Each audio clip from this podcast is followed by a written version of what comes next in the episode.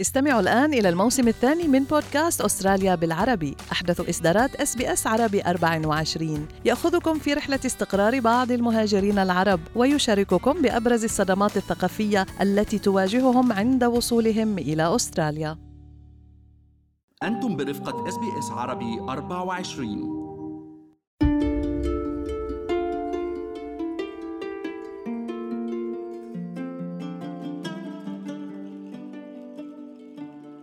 انت عم تاخذ مخدرات؟ أنا no ma I'm not taking drugs no طيب إيش أنت تسوي؟ قولي لي احكي احكي. يعني أنا خايف you you hiding things from me. I can't I want to tell you mom but I can't. I just know that if I tell you you're gonna be really upset and really disappointed in me. إلياس جهشان صحفي فلسطيني لبناني أسترالي واجه تحديات صعبة كطفل فقط سمعه ومراهق أخفى هويته العربية لسنوات طويلة. They never knew about the shame that I carried outside. I don't think they understood the, the way the, the media impression really affected me. Because my parents already had the ownership, they had the pride, they had the assertion of their identity already. They didn't let anyone shoot them down. معكم مرام اسماعيل بالموسم الثاني من بودكاست الهوية واليوم رح نسمع رحلة اكتشاف الياس لميوله الجنسية ونعرف ما إذا كان بعض الأهل قادرين على التخلي عن تقاليدهم الصارمة في مقابل سعادة أبنائهم. I knew I was gay. I was struggling with it, but I wasn't accepting it. مش في إيدي but I can't I can't choose. This is how it is. I can't choose. بدأت التحديات في حياة الياس منذ الطفولة. تخيلوا معي طفل عمره خمس سنين قاعد بين أطفال كتير في الفصل ومعلمته عم بتنادي عليه وتحاول تجذب انتباهه ولكن من دون فايدة. My kindergarten teacher was to call out my name, call out my name, and I would, and I just wasn't responding. تربى الياس في منزل مليان حب واهتمام قدر يقلل من حجم الخسارة الناتجة عن فقدان حاسة السمع وأهله أعطوه كل الدعم اللي هو بحاجة إله ليكون طفل سعيد وإنسان ناجح ولكن برا المنزل كان عالم ما بيرحم همسات وضحكات زملائه في المدرسة لاحقته في كل مكان. هل يا ترى عم يضحكوا عليه؟ ولا ضحكاتهم كانت مجرد صدفة لما مرق. على كل الأحوال ما كان رح يقدر يسمع ولا يعرف شو عم يحكوا. Sometimes I walk into a room and I see some kids laughing, and I'd instantly think they're laughing about me, but I could never know because I had no idea. I couldn't hear what they were talking about, even if they were really close. A normal hearing person probably could be able to hear them from a few meters away, but I couldn't. I mean, I could hear them, but I couldn't actually comprehend what they were saying. أكيد اللي ما مرق بهيك تجربة أو قرأ عنها مش رح يعرف كيف ممكن يأثر فقدان السمع على نمو الطفل وشخصيته بس بالنسبة للياس هاي الخسارة أثرت كتير عليه وعلى ثقته بنفسه وعلاقاته الاجتماعية لهيك بنى قوقعة بعيدا عن الناس وعاش فيها لحد الصف العاشر So socializing makes me feel very it made me feel very shy. I really built up a show around myself. It wasn't until I was in year 10 that I started breaking down that show, to be honest. And it was probably because I was in denial of the fact that my hearing loss was affecting the way I was socializing. بالبيت تربى من عمر صغير على مبدأ شائع في ثقافتنا العربية وهو إنه العائلة فوق كل شيء وارتباط أفرادها ببعضهم يجب أن يعتبر ارتباط مقدس. والياس من ناحيته كان مهووس بفكرة إنه يرفع راس أمه وأبوه وإخواته فيه. كان شايف إخواته قدوة إله ما بيعمل شيء إلا برضاهم ولا بيعمل شيء زعلهم أبداً. Because I'm the youngest, it also comes with that expectation of I've got instead of two eyes on me from my parents and how I how well I do at school, I've got my sisters and my brother on my back as well, making sure I do well at school because they've they've already finished, they're already in, their, in the middle of their careers, and I'm still studying, and so I've got that added pressure to do well at school. Um, but having said that, like the pressure that they put on me was nothing compared to the pressure I put on myself.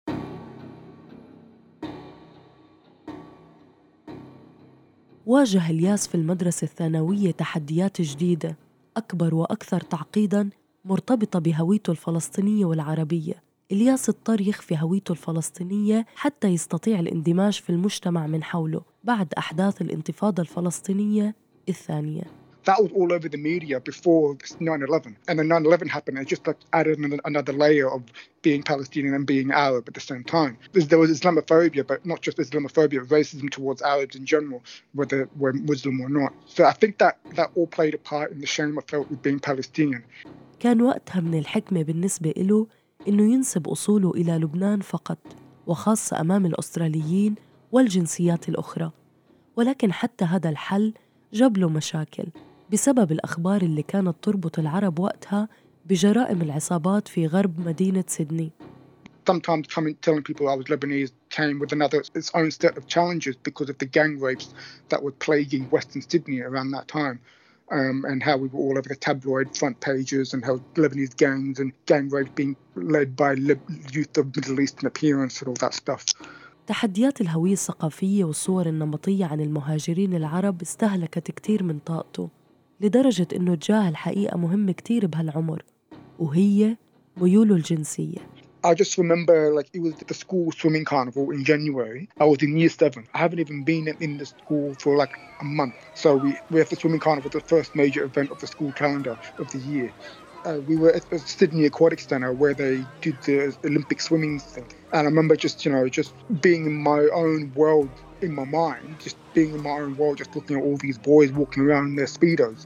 I didn't understand what that was until later on in life. That you know that was my awake. I guess that was the moment I was I was awakened to it all. ومثل ما أخفى هويته الثقافية من قبل وعزل نفسه اجتماعيا قدر يرفض مثليته الجنسية ويحاربها لحد سنين الجامعة وبلش يقنع حاله واللي حواليه بانجذابه للبنات.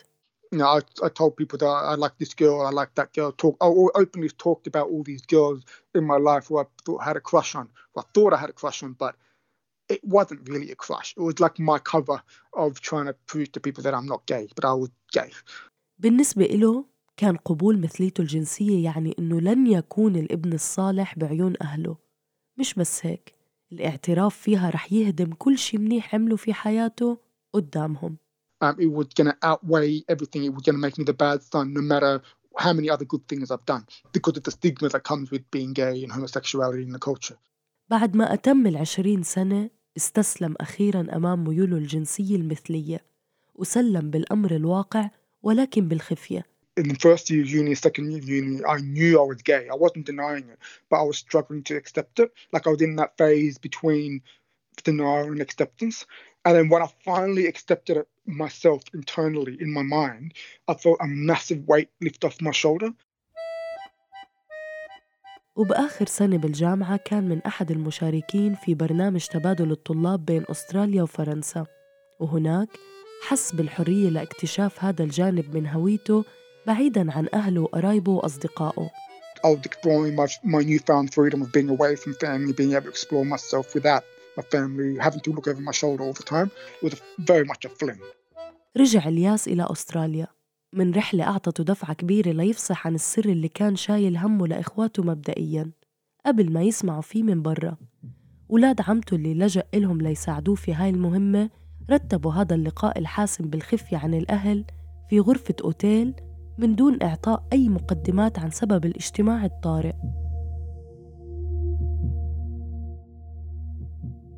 I've been thinking about this for days and days, and in my mind, I was calculating what I could say, what how I was going to say it. But all I could blurt out on the moment was just like, you know, I just looked at the floor, and it's like, and I was like, well, um, I'm gay. And then I just shrunk back into the corner of the chair. All the worst things possible going through my mind. إلياس انهار من ردة فعل أخوه اللي كانت ملامح الغضب على وشه كفيلة إنها تحسسه بخسارة حبه واحترامه مدى العمر وممكن الواحد يتساءل إنه بأستراليا ببلد بتدعم حقوق المثليين وبتسمح بزواجهم ليش إلياس أو حدا في مكانه ممكن يخاف أو يخبي ميوله الجنسية أصلاً I grew up hearing you know, comments or snide remarks about gay people doing this, gay people doing that, but in a really negative way.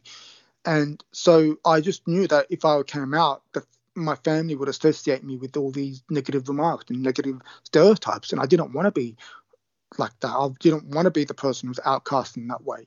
كان مرعوب من فكرة إنه ممكن أهله يقاطعوه لو عرفوا.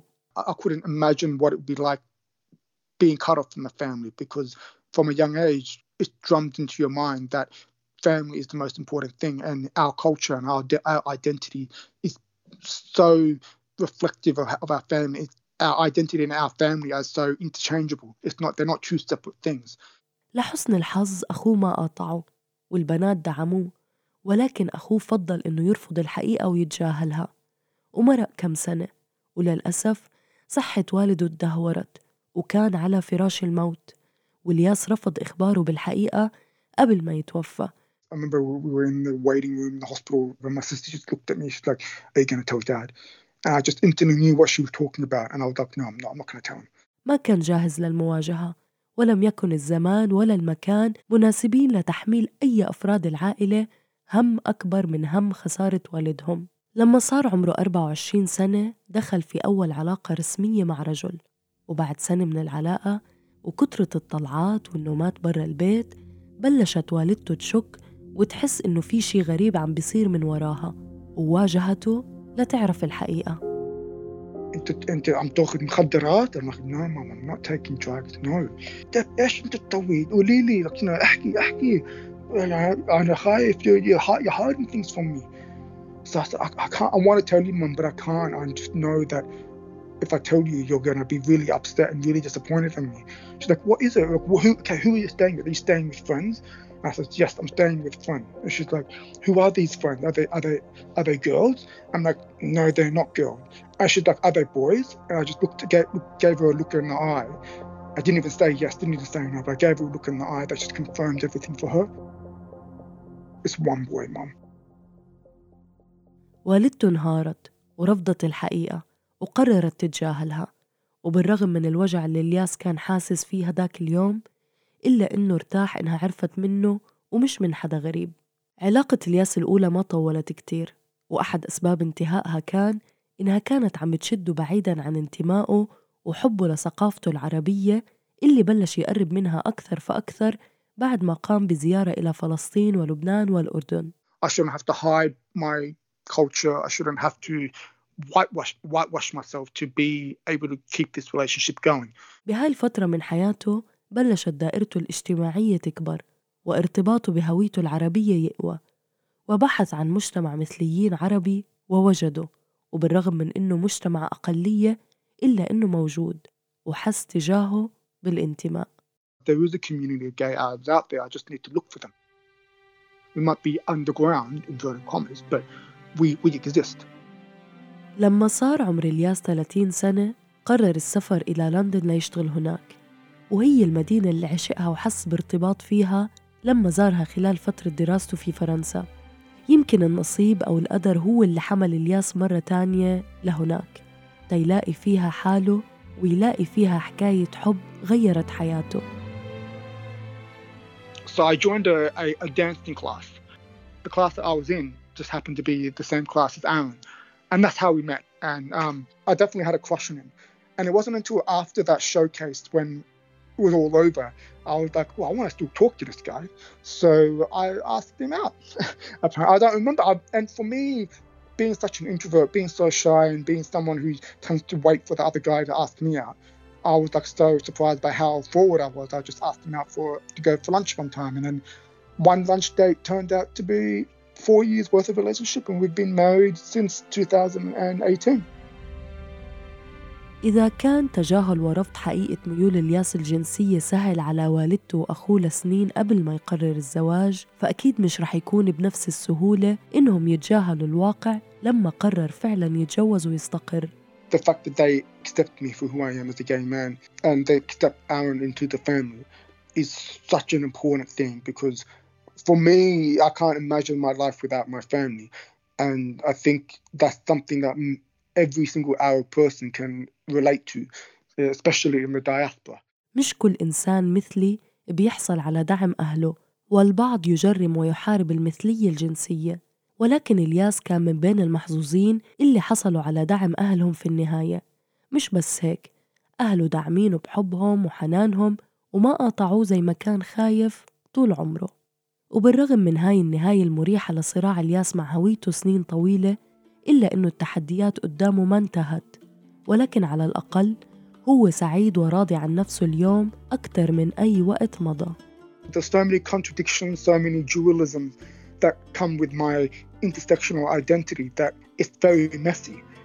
I'm, I'm gay, I'm deaf, I'm Arab, I'm, I'm an Australian an immigrant living in the UK as well.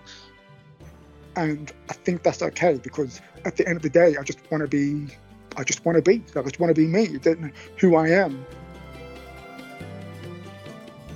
شكرا لاستماعكم. كنت معكم مرام إسماعيل من بودكاست الهوية الموسم الثاني. لو عجبتكم الحلقة شاركوها مع أصحابكم. واسمعونا بحلقة جديدة الأسبوع المقبل على أي منصة بودكاست بتفضلوها.